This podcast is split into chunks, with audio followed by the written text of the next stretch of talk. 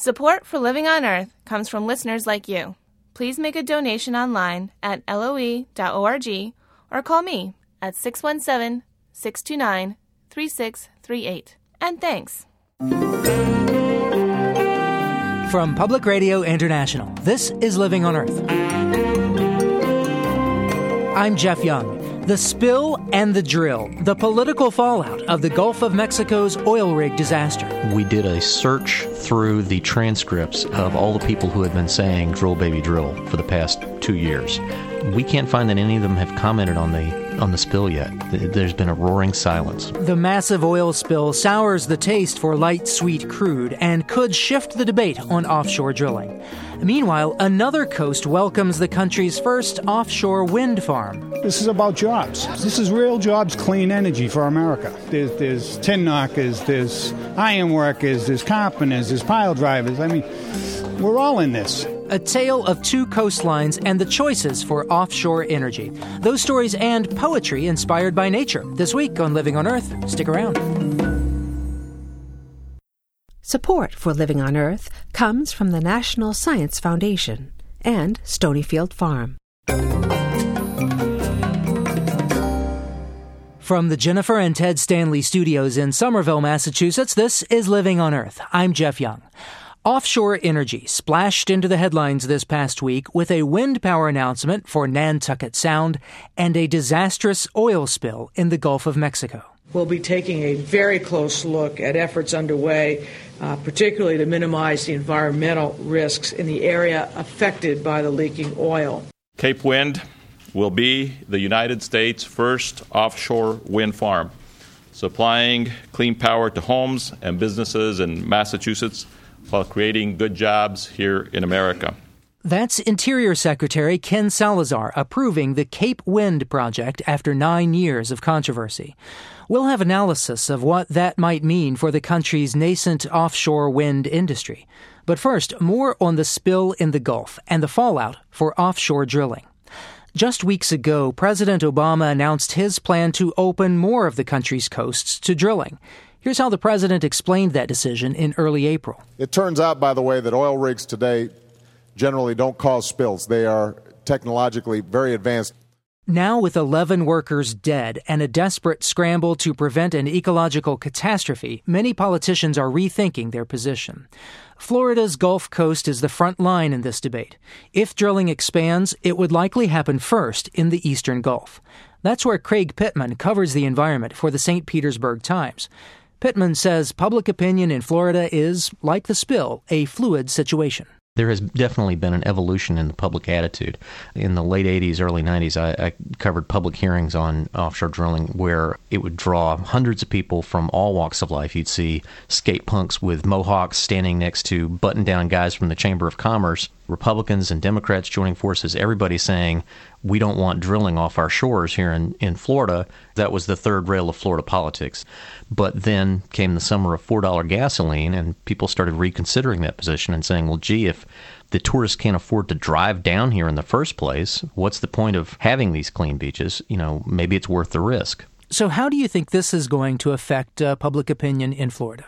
It's as if the third rail of Florida politics has suddenly become a live wire again. It seems to have pushed a lot of people who were saying, you know, I'm open to the idea of drilling to say, okay, now we've seen what it looks like. Maybe it's not such a good idea. The most immediate effect was that uh, Governor Charlie Crist, who uh, uh, is running for the U.S. Senate, announced that he is rethinking his support for offshore drilling. Well, you know, if this doesn't give somebody pause, there's something wrong, I think. Um, this is, a, as I understand it, a pretty new rig. And as I've always said, it would need to be far enough, clean enough, and safe enough. Uh, I'm not sure that this was far enough. I'm pretty sure it wasn't clean enough, and it doesn't sound like it was uh, safe enough. He uh, had said uh, during the 2008 presidential race, when he was being considered for vice president by John McCain, that he was open to the idea of offshore drilling. That was his his mantra. He said, you know, I'll support it if it's clean enough, safe enough, and far enough away to protect the beaches. Obviously, now we have a spill very far away from Florida that is drifting closer and closer to our shores, and he's saying, you know, maybe there's not a place that's far enough away. So, you know, he seems to be staking out his own course in order to separate himself from some of the more conservative elements of the Republican Party. So, your uh, current senators, uh, Senators Lemieux and Nelson, where do they stand on this, and where, where's the rest of the congressional delegation, you think? Senator Lemieux said that he would like to find out what sort of safety requirements should be changed in order to make sure this doesn't happen again. Senator Nelson, who is a longtime opponent of offshore drilling in the eastern Gulf of Mexico, has seized on this issue, as you might expect he would, and said, you know, we need a full investigation. We think the oil companies have not been telling the truth about their safety record, and we think this is a, a further reason for trying to persuade President Obama to back off of his plan to open up more of the eastern Gulf to drilling. And in fact, two of our congressmen joined forces, Republican and Democrat, to send the president a letter saying, back off your plan we don't want it close to Florida. We don't like what we're seeing out there. So, if part of the deal for trying to get a comprehensive energy and climate bill through Congress is to include offshore drilling, is that now vulnerable, you think? Because it sounds to me like um, Senator Nelson of Florida is, has a little more ammo to, to yes, push back against that. Absolutely. And he's not alone. Two senators from New Jersey have also weighed in and said, uh, you know, look what happened. This is terrible, and uh, we don't want it off our shore. And they are joining Senator Nelson and calling for congressional hearings and an investigation. So, where do you see this heading? Is this yet another uh, temporary turn in public opinion for Florida and for the nation? Or do you think this might have a more lasting impact, this, uh, this accident we were watching unfolding in the Gulf? I think it depends on how big it gets and how bad it gets. Um, I mean, people still talk about the Santa Barbara spill mm-hmm. uh, from California. People in the Gulf still talk about the uh, the big Ixtoc spill off of uh, off of Mexico that went on for two months and coated the beaches of Texas with tar balls for years afterwards. The big ones people remember, and it affects political patterns for a long time to come. If, on the other hand, it winds up being easy to clean up, well, then uh, it'll be forgotten by the next election cycle, probably. Do you think this spill in the Gulf is going to be the is this the end of drill baby drill? Is it just now going to ring to people's ears as spill baby spill? That's a really good question. Let me answer it by saying this. We did a search through the transcripts of all the people who had been saying drill baby drill for the past two years. Uh, Newt Gingrich, Sean Hannity, Rush Limbaugh, Glenn Beck, all those folks, Sarah Palin we can't find that any of them have commented on the on the spill yet. There's been a roaring silence. Craig Pittman is a staff writer for the St. Petersburg Times. Thanks very much. You're welcome. While the Gulf is dealing with oil, the New England coast is banking on the wind. Despite some strong objections, Interior Secretary Ken Salazar approved the permit for the offshore facility called Cape Wind. I'm approving the Cape Wind project with modifications that will help protect the historic, cultural, and environmental resources of Nantucket Sound. This will be the first of many projects up and down the Atlantic coast as we build a new energy future for our country.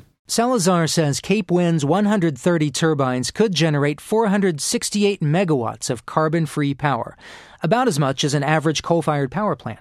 It could also generate a thousand jobs. That excites Marty Akins of the local electrical workers union. This is about jobs. This is real jobs, clean energy for America. There's, there's tin knockers, there's iron workers, there's carpenters, there's pile drivers. I mean, we're all in this. We turn to Denise Bode, CEO of the American Wind Energy Association, to find out what the Cape Wind decision means.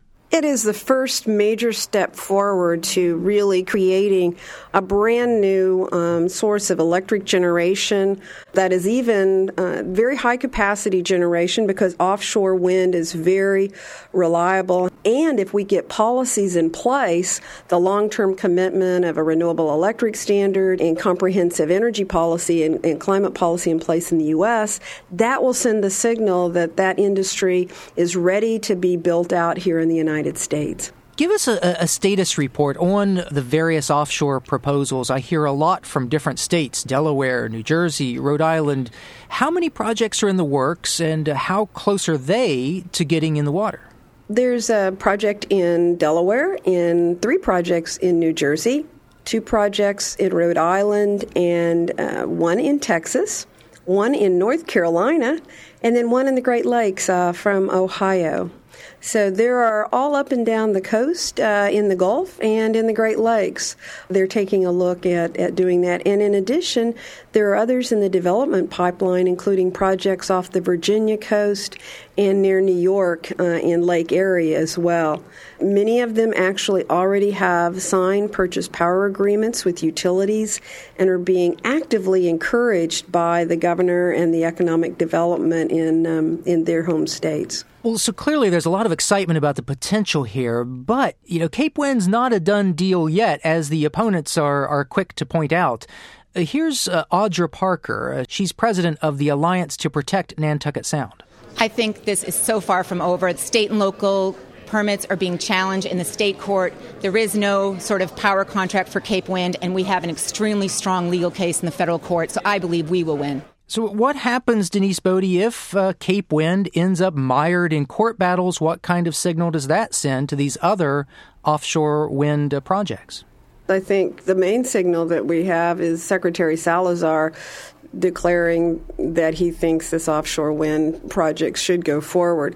So, if not this project, clearly the next one, you know, that's in the pipeline, uh, will know that they will receive long term commitment from at least this administration to move forward on those. Another thing the opponents of Cape Wind point out, and I think this also applies to the other projects potentially, and that is there's no contract yet to sell the electricity produced into the, the grid. How big an obstacle is that? Can offshore wind be cost competitive? When you consider over time um, having higher capacity um, electric generation coming from these offshore projects. I mean, the end product is going to be very affordable over a 20 or 30 year period. So, you know, your upfront cost is going to be a little more expensive, but once you get the industry built out, it's going to be one that's going to be very, very cost competitive. But we're in such a tangle in Congress trying to mm-hmm. get a climate bill passed. If right. that is, pardon the pun, but up in the air, isn't uh, offshore wind power up in the air too? The real ability to move on the ball forward on all these installations and manufacturing starts really is the renewable electric standard. But having that as part of a broader package that puts a price on carbon really cinches the deal the timing of these two events, the Cape Wind decision coming just as we're watching this oil spill unfold in the Gulf, mm-hmm. uh, what does this tell us about where we're headed with energy from our shores and, and the choices we have along our coasts? Well, I bet those folks in Louisiana wish they had a wind farm down there as opposed to having those oil rigs. I mean, the thing to take from this is that you have to make choices when you look at what your source of energy is going to be. And we think we offer absolutely the best, most sustainable, supportable um, source of electricity out there. I think the turbines are magnificent.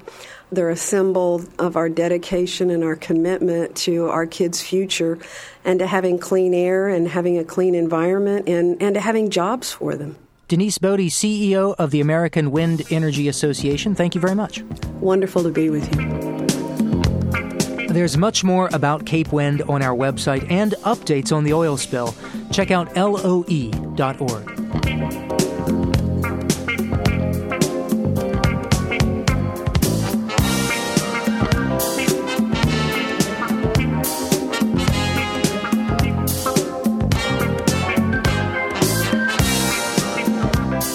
Coming up, seeds as a cause for celebration and litigation. Keep listening to Living on Earth. It's Living on Earth. I'm Jeff Young. It's called coccidioidomycosis, or to the layman, valley fever. It's caused by an airborne fungus in some dry parts of the American West. Most often, valley fever causes flu like symptoms, but for some, it wreaks havoc throughout the body. It hits hardest among African and Hispanic Americans. Doctors think the reasons are both genetic and socioeconomic. Mwenda Hasey has the story. Valley fever isn't well known, even within California and Arizona where it's found. Yet it's the most common and fastest growing infectious disease in Central California. And valley fever has made thousands of people really sick. People like Johnita Hodge. Back in 2006, her doctor told her Dr. Amin said, Ah, there's no medical reason you're here. You better go to your prayer closet and thank someone. we met in Northeast Bakersfield where she lives. It's your typical California suburban neighborhood with wide streets and identical homes. Nearby construction churns up the dirt, and with dirt, cocci spores. Johnita is a lifelong athlete. She's coached basketball and volleyball for nearly 23 years. But her former six foot self shrank when she lost an entire vertebra to the fungus. Her hair's become so brittle it just breaks off. Now she wears a wig. The infection left her with scaly skin and painful bumps and scars all over her legs. The pain was was I, you know, I had two kids, complete natural birth, and I tell you, it was worse. Johnita's doctor, Amin Navin Chandara, is an infectious disease specialist in Bakersfield, California. He says even though black and brown people make up 40% of Bakersfield's population, they account for 80% of serious valley fever cases that he sees. Only recently have researchers suggested that there may be a genetic reason why people of color suffer more from valley fever.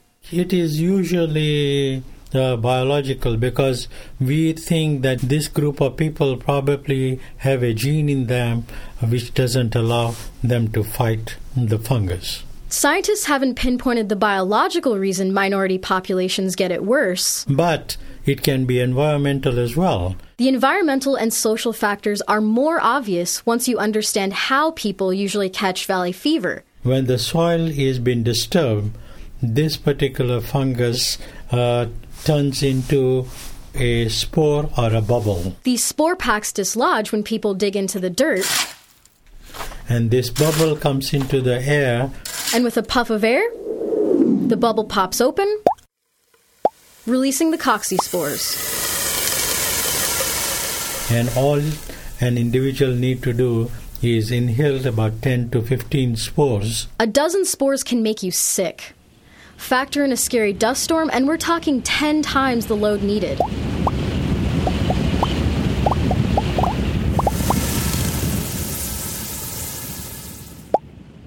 Many brown skinned people work in construction and agriculture.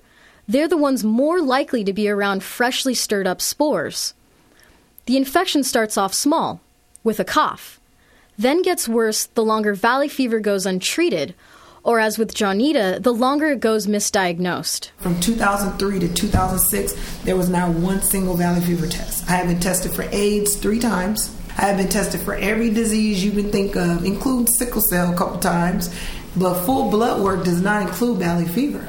It took a friend's vision to push Johnita to ask for a valley fever test. Um, a friend of mine actually called me. She says, "How you been feeling? Have you been sick?" And I said, "Well, you know, as a matter of fact, I have been." And she said, "I don't want to scare you or anything, but the Lord told me you have valley fever." Valley fever is easily treatable, especially if the infection hasn't spread past the lungs. Amphotericin is one of the go-to antibiotics used to treat the infection.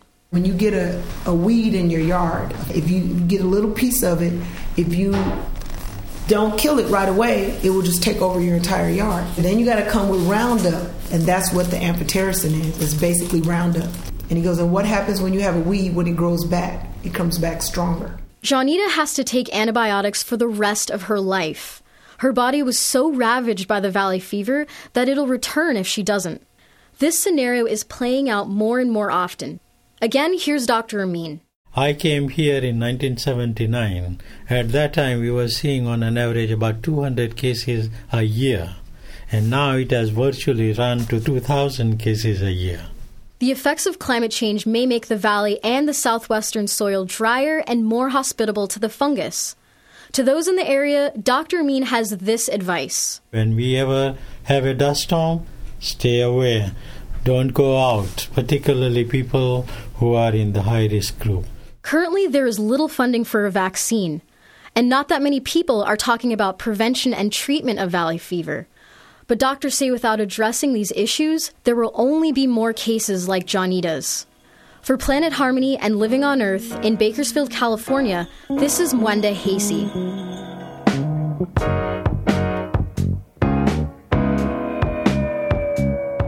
Mwenda is a reporter for our brand new online offering, Planet Harmony, which welcomes all and is designed to have special appeal for young African Americans. Check it out and join the discussion at myplanetharmony.com. That's myplanetharmony.com.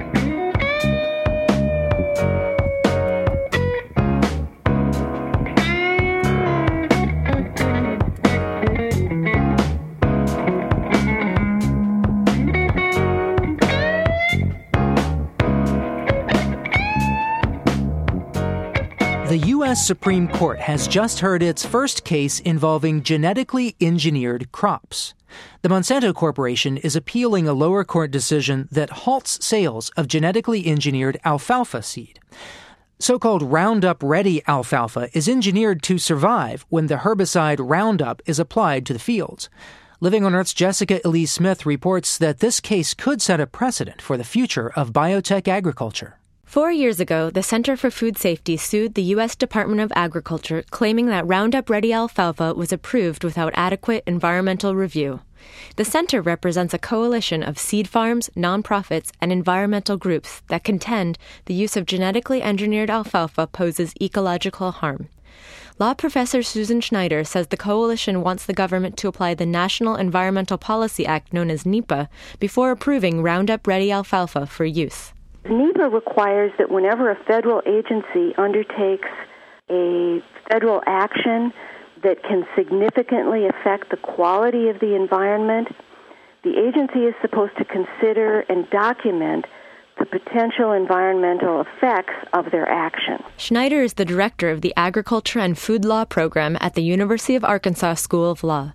She's watching this case closely. I think that the notion that an environmental impact statement should be prepared prior to deregulating a genetically engineered crop is something that's, I think, coming of its own now. The lower court agreed with the center that an environmental impact statement was warranted, a first for a genetically engineered crop.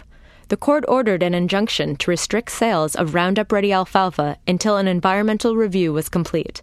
Monsanto appealed, and the case has climbed the legal ladder to the U.S. Supreme Court. Garrett Kasper of Monsanto says the case is about more than just alfalfa.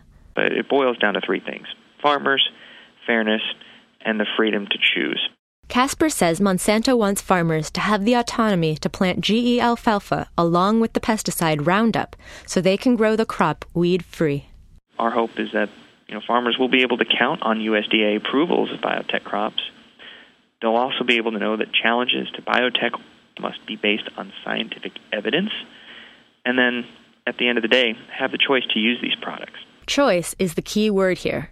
While Monsanto says farmers should have the choice to use genetically engineered alfalfa, the Center for Food Safety's staff attorney George Kimbrell sees it another way.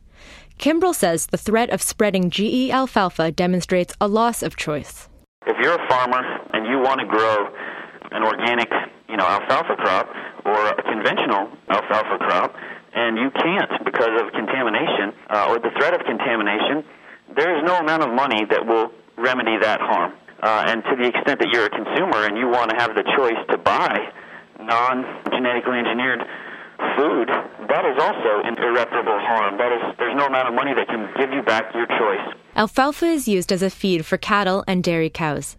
Organic dairy farmers rely on their feed to be GE free, so they worry Roundup Ready alfalfa will threaten their ability to produce an organic product. To address this issue, the USDA has set rules for how far apart farmers can plant GE seeds from other farms. Monsanto says these buffer zones are in their contracts, which farmers sign when they buy seeds. But some environmental groups point out that since alfalfa is a perennial crop, it will stick around for many consecutive years. And alfalfa is openly pollinated by bees. Kimbrell from the Center for Food Safety says nature can't always be regulated. Bees are wild. They don't read signs. So even if you have an isolation distance of, say, 900 feet or 1,400 feet, which is some of the ones they proposed, for example, if you've got a wild honeybee that can fly five miles, that's not going to do you much good. The Supreme Court will decide if there is enough harm to continue to halt the sale of Roundup Ready alfalfa. In past cases, it all came down to definitions possibility of harm versus likely harm. Law professor Susan Schneider says in Monsanto's case, these definitions are also under scrutiny. Is it based simply on a percentage of how likely the harm is going to be? Or, in fact, shouldn't we really be looking at the specific harm that's involved? and how serious a danger that presents. And that's where you get into some of the real technical legal issues that are before the court. To Garrett Kasper of Monsanto, the approval of Roundup Ready alfalfa does not present permanent harm. To call it irreparable harm is certainly a stretch. If anything, it might be financial, which is repairable through other means. The Center for Food Safety's George Kimbrell disagrees. He says there are environmental impacts linked to growing GE alfalfa, like contaminating wild alfalfa plants or damaging the organic market. In the legal sense, economic injury is not by itself irreparable, but here, when it's intertwined with a permanent modification of nature, it is. To the extent that, you know, you've got this environmental harm that is coupled with a very significant economic harm to farmers and exporters. Legal experts say this case will set an important precedent for the future regulation of genetically engineered plants and how environmental harms will be handled in the future. The Supreme Court case should be decided within the next few months. For Living on Earth, I'm Jessica Ilyse Smith.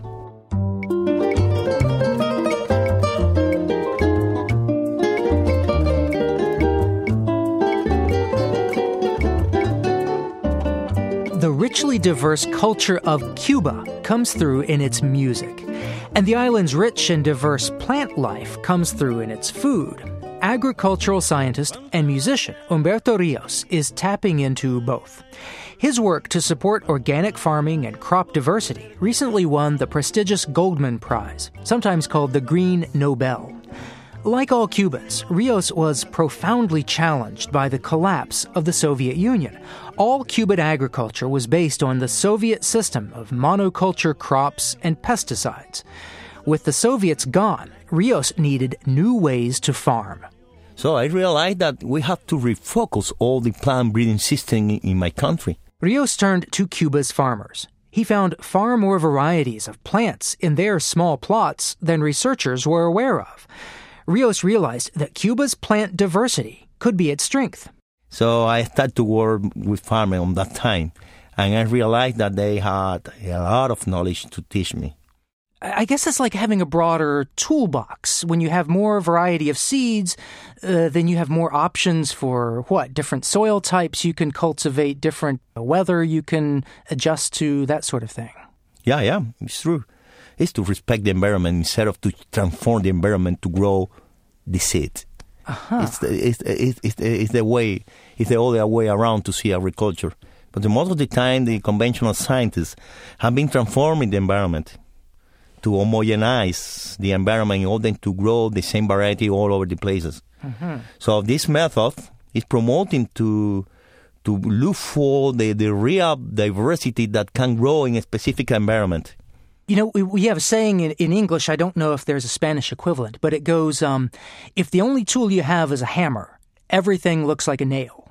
But what you're Yeah. saying is if you have different different seeds, you, you don't have to be as forceful on, on the environment, on the land. Of course, you have a lot of tools to know only hammer. So, what happened when you took what you were learning from farmers back to the university in Havana? Uh, was there resistance there? You know, the scientists are a little bit, uh, how can I say, conservative.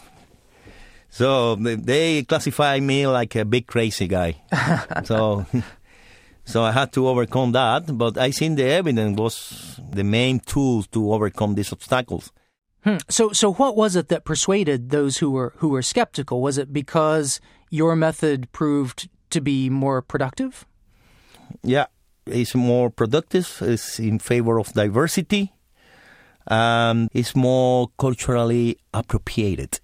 So culture is for me is a big issue. When Rios says culture, he's speaking as a musician.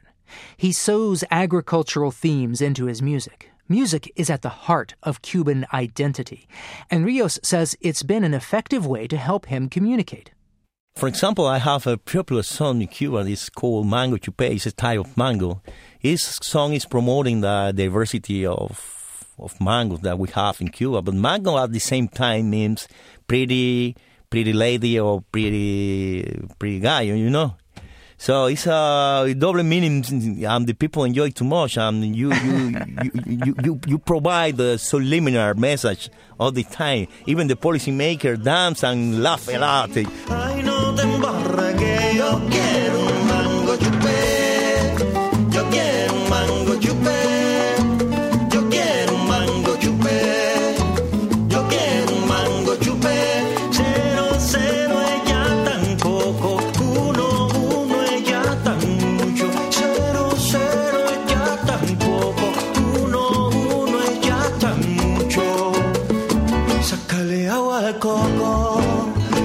Sácale pulpa al fruto.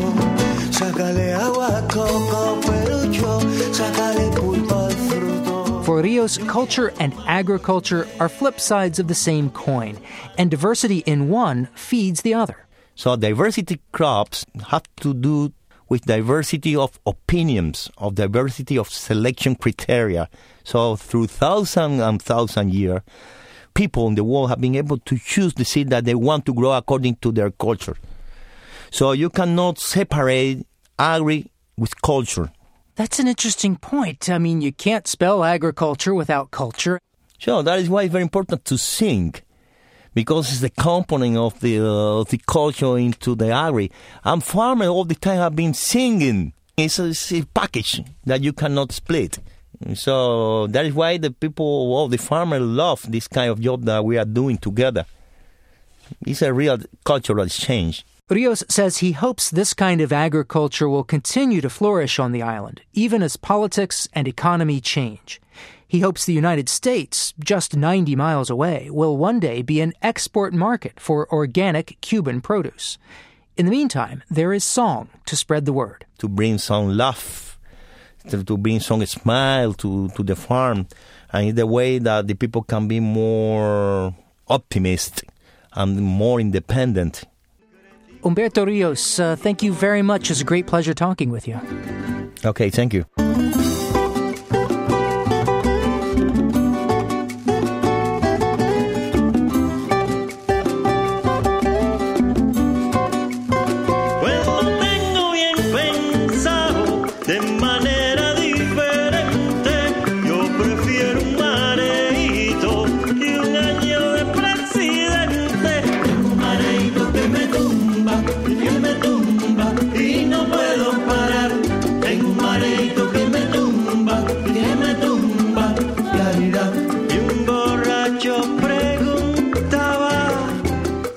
Coming up, revisiting the American landscape of 40 years ago through the lens of Documerica. That's just ahead on Living on Earth.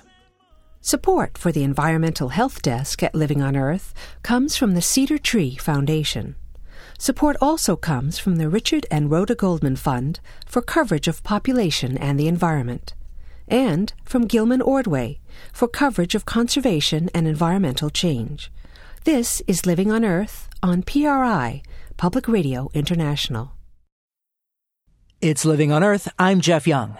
April, wrote the poet, is the cruelest month, but it is also National Poetry Month. We ask poets to share work inspired by the natural world. Yes, we know April's over, but we still have more of these wonderful poems. I'm Janice Harrington, and my interest in poetry began with passionate teachers. Passion is viral, it's contagious. Um, they loved poetry. I was exposed to, you know, some of the best, and I just grew up with it and, and kept that interest. And poetry is also about paying attention to the world around you, seeing, using all your senses, and I think that very much appeals to me. I grew up in Lincoln, Nebraska, and the Nebraska landscape is beautiful, these long, low rolling hills. And this poem is set in that space, that, that vastness of Nebraska when you're feeling really small and insignificant. And it's also thinking about what becomes of us, either as artists or as human beings or our relationships, even. Shaking the grass. Evening, and all my ghost come back to me like red banty hens to catalpa limbs and chicken wired hutches, clucking, clucking, and falling at last into their head under wing sleep. I think about the field of grass I lay in once between Omaha and Lincoln. It was summer, I think. The air smelled green, and wands of windy green, a sway, a sway, swayed over me. I lay on green sod like a prairie snake, letting the sun warm me. What does a girl think about alone in a field of grass, beneath the sky as bright as an Easter dress, beneath the green wind? Maybe I have not shaken the grass. All is vanity. Maybe I never rose from that green field. All is vanity. Maybe I did no more than swallow deep, deep breaths and spill them out into story. All is vanity. Maybe I listened to the wind sighing and shivered, spinning a whirl amidst the blue stem and green lashes. Oh, my beloved, oh, my beloved. I lay in a field of grass once, and then went on. Even the hollow my body made is gone. Janice Harrington teaches creative writing at the University of Illinois at Urbana Champaign. Shaking the Grass comes from her book, Even the Hollow My Body Made is Gone.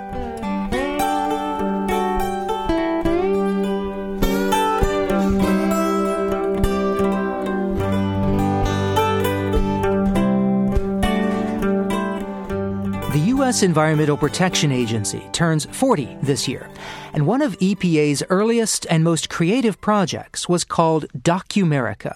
Hundreds of photographers set out to document the nation's environment.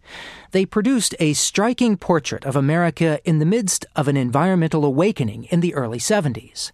Now, if you're near a computer, you might want to go to our website, loe.org, and look at some of these photos as we hear about them from Bruce Bustard. Mr. Bustard is a senior curator at the National Archives, and he's a fan of Documerica. I think it really was the brainchild of, of one man. His name was Gifford Hampshire. And Gifford Hampshire had been exposed to the Farm Security Administration photographs of the 1930s and early 1940s. And he fell in love with these photographs, and he got it in his head that he wanted to someday do a documentary photography project. And when he became part of the brand new Environmental Protection Agency, he decided to push the idea again and he discussed it with the EPA administrator, William Ruckelshaus. And Ruckelshaus thought it was a great idea and told him to uh, go ahead and, and set up the project, and he ended up running the project. And what uh, what were the goals here? What were they trying to do with this project? Well, the the mission statement said that it was going to take photographs of environmental concern. And that sounds a bit dry, like there would be a lot of photographs of smog and a lot of photographs of dead fish and uh, sewage going into rivers and things like that. And certainly there are many, many photographs like that. But Gifford Hampshire had a rather broad idea of the environment. He followed the environmentalist Barry Commoner's first law of ecology, which was that everything was connected to everything else.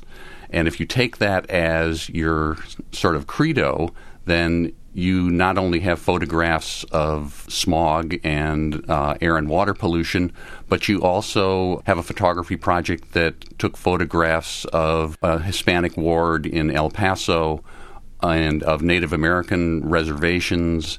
It could be a photograph of great scenic beauty. So it's a very broad range of topics. He really did tap into some amazing talent here, and there are amazing images. Do you have a particular favorite you want to talk about? Well, one photograph that I'm particularly fond of is a photograph that was taken during the first fuel crisis that the nation went through in the early 1970s. The photographer is a man by the name of David Falconer, and he took this wonderful photograph of a gas station that had been abandoned because of the fuel crisis, and a religious organization took over the gas station and they painted a gigantic Jesus Saves sign on the actual gas station. And then they also painted the fuel pumps in bright red and purple. And the photograph shows in the foreground the gas pumps. The one is painted and it says fill up with the Holy Ghost and fire. And then the other pump has an image of Jesus on it, and it says, fill up with old time salvation. And so this is uh, one of my favorites just because it's such a, an imaginative composition, I think. And it shows again where a really creative photographer could go with an assignment to photograph the fuel crisis. There's another one in here I'm very fond of, and it uh, is some guys waiting for a black lung screening program. Yes, this is a photograph that was taken by a photographer by the name of Jack Corn. And his assignment was to look at life in the coal mining regions of uh, West Virginia and Tennessee and the effect of a poor environmental condition on the people who lived there. And so this photograph shows a group of five miners, and they're sitting in a hospital waiting room, and they're all about somewhere in their middle age or perhaps a little bit older and they are bare chested, but they have their uh, their shirts are draped over them, and uh, they're just waiting. And, and at least in my mind, they look a bit anxious to find out whether they had any kind of problem with black lung. You know, EPA. Uh, this is probably an unfair statement to a degree, but they seem to us today such a uh, faceless uh, bureaucracy. And yet, here is the human element of their work coming through through these photographs, and that's really striking to me. That um, that to someone in the early days of this agency, anyway, is, is what they thought their mission should be about. I think it reflects some of the early energy in the EPA when it was first created and also reflects some of the idealism of the, the early environmental movement. Gifford Hampshire knew that he was kind of riding a tide of interest in the environment, and uh, he kind of seized the moment, and the result were these wonderful photographs. He also had the foresight to realize that a lot of the environmental issues were about cities and how people lived in the urban environment, and uh, there's an interesting photograph here of a um, looks like a, a, plane flying very low over over some some row houses. Tell me about that one. This is a photograph taken by Michael Philip Manheim. And as you said, there's a plane that is flying low over uh, the area that is around Logan Airport. Neptune Road is uh, where most of the photographs were taken. It's taken at a very low angle, which sort of accentuates uh, the, the nearness of the plane to the houses. There's also an interesting sign in the foreground of the photograph that says drive slow children which lends a certain amount of irony and context to the photograph. But manheim was trying to document something that's kind of difficult i think in a photograph. He was trying to document uh, noise pollution National Archives Senior Curator Bruce Bustard telling us about Documerica.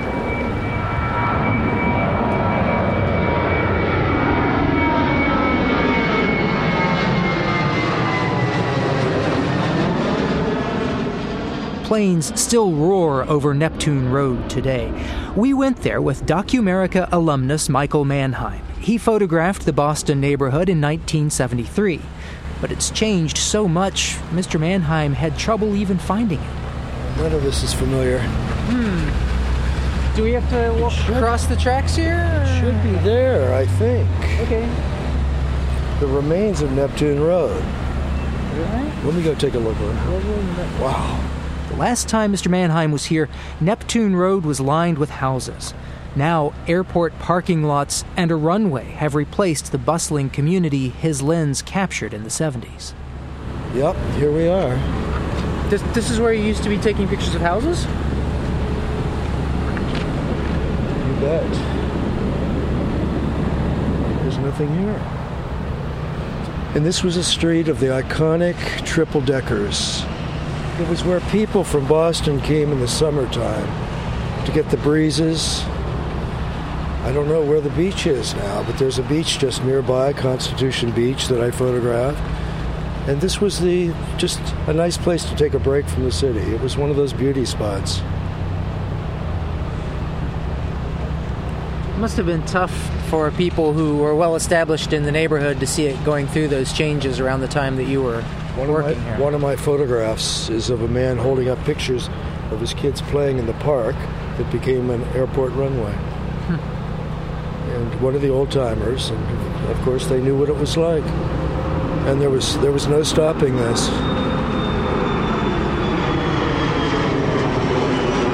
So yeah, you can you can hear how terrible it would be to live here, and uh, essentially they were driven out.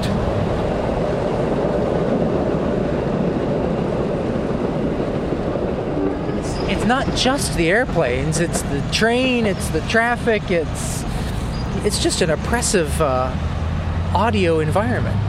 So it's it's a wonderful place for people not to live, but it used to be bucolic.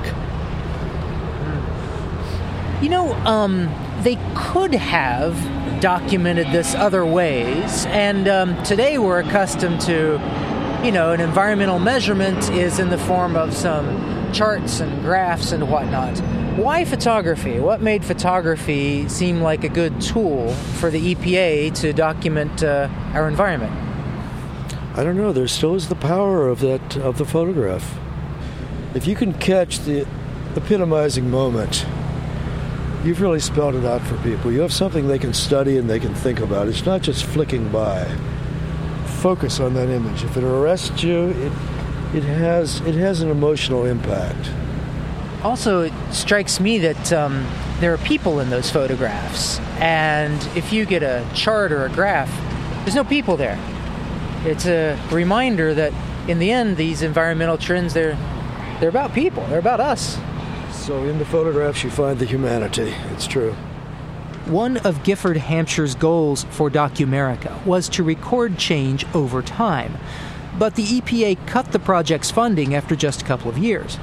So we asked Michael Manheim to follow up on his assignment from the 70s and document Neptune Road as it is today. Let's do it. I don't know where. I hmm. used to have subject matter. now we have vacant lots. Yeah. We stood among the broken bottles and cracked concrete on a footbridge over the commuter rail, a remnant from the days when there were still homes to get to across the tracks on Neptune Road. Manheim snapped shots of security walls and airport delivery trucks splashing through puddles. And this is how we start telling a story with a camera. We just keep walking and looking.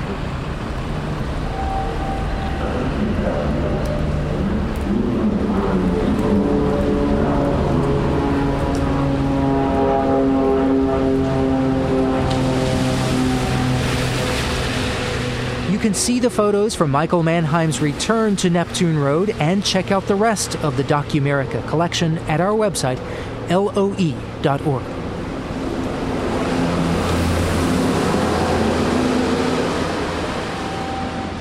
Some birders travel great distances to see rare species, filling out impressive life lists.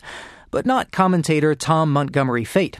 Tom and his boy let the birds travel to them as their migrating friends return to the Midwest. My eight year old son Bennett and I like to watch birds at our backyard feeders. We have a pair of binoculars, a field guide, and a journal to keep track of what we see. That's the point for me. Not seeking out rare birds or dozens of different species, but just learning to see the ordinary birds that live here in suburban Chicago. Four house sparrows are scratching in the seed when a male cardinal drops in out of nowhere like a shiny fire engine pulling up to a working class bar. As the chattering sparrows make way for the noble bird, I tell Bennett how the cardinal got its name. Due to its stiff triangular crest and bright red feathers, the male cardinal was named after its Catholic counterpart in the church. We muse about whether the naming has anything to do with its behavior. Does the bird have an elevated sense of morality?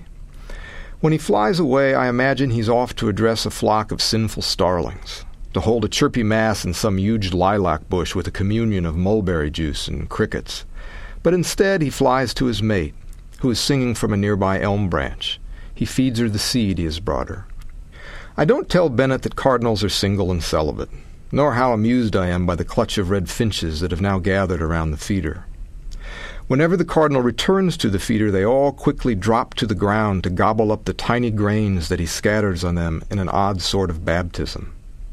Look, he's kicking the food to them, Bennett says. Yeah, I say, and they seem thankful. Later, two robins, a nuthatch, and a few sparrows are all having a quiet snack when a raucous gang of grackles arrive.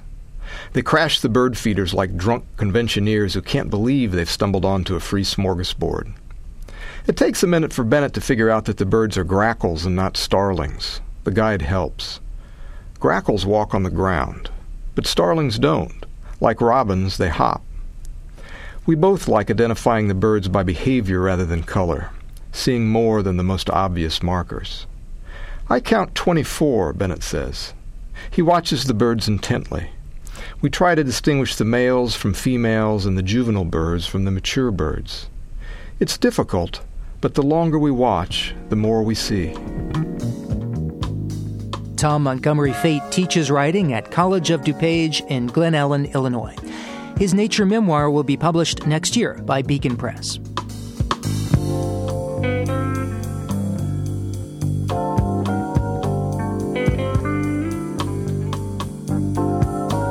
Living on Earth is produced by the World Media Foundation. Our crew includes Bobby Bascomb, Eileen Bolinsky, Bruce Gellerman, Ingrid Lobet, Helen Palmer, Jessica Ilyse Smith, Ike Sriskandarajah, and Mitra Taj, with help from Sarah Calkins, Marilyn Gavoni, and Sammy Sousa. Our interns are Emily Guerin and Bridget MacDonald. Jeff Turton is our technical director. Allison Lirish Dean composed our themes. Our executive producer is Steve Curwood. You can find us anytime at loe.org. I'm Jeff Young. Thanks for listening. Funding for Living on Earth comes from the National Science Foundation, supporting coverage of emerging science. And Stonyfield Farm, organic yogurt and smoothies. Stonyfield pays its farmers not to use artificial growth hormones on their cows. Details at stonyfield.com. Support also comes from you, our listeners. The Ford Foundation, the Town Creek Foundation, the Oak Foundation, supporting coverage of climate change and marine issues. The Bill and Melinda Gates Foundation, dedicated to the idea that all people deserve a chance to live a healthy, productive life. Information at gatesfoundation.org. And Pax World Mutual Funds, integrating environmental, social, and governance factors into investment analysis and decision making. On the web at paxworld.com.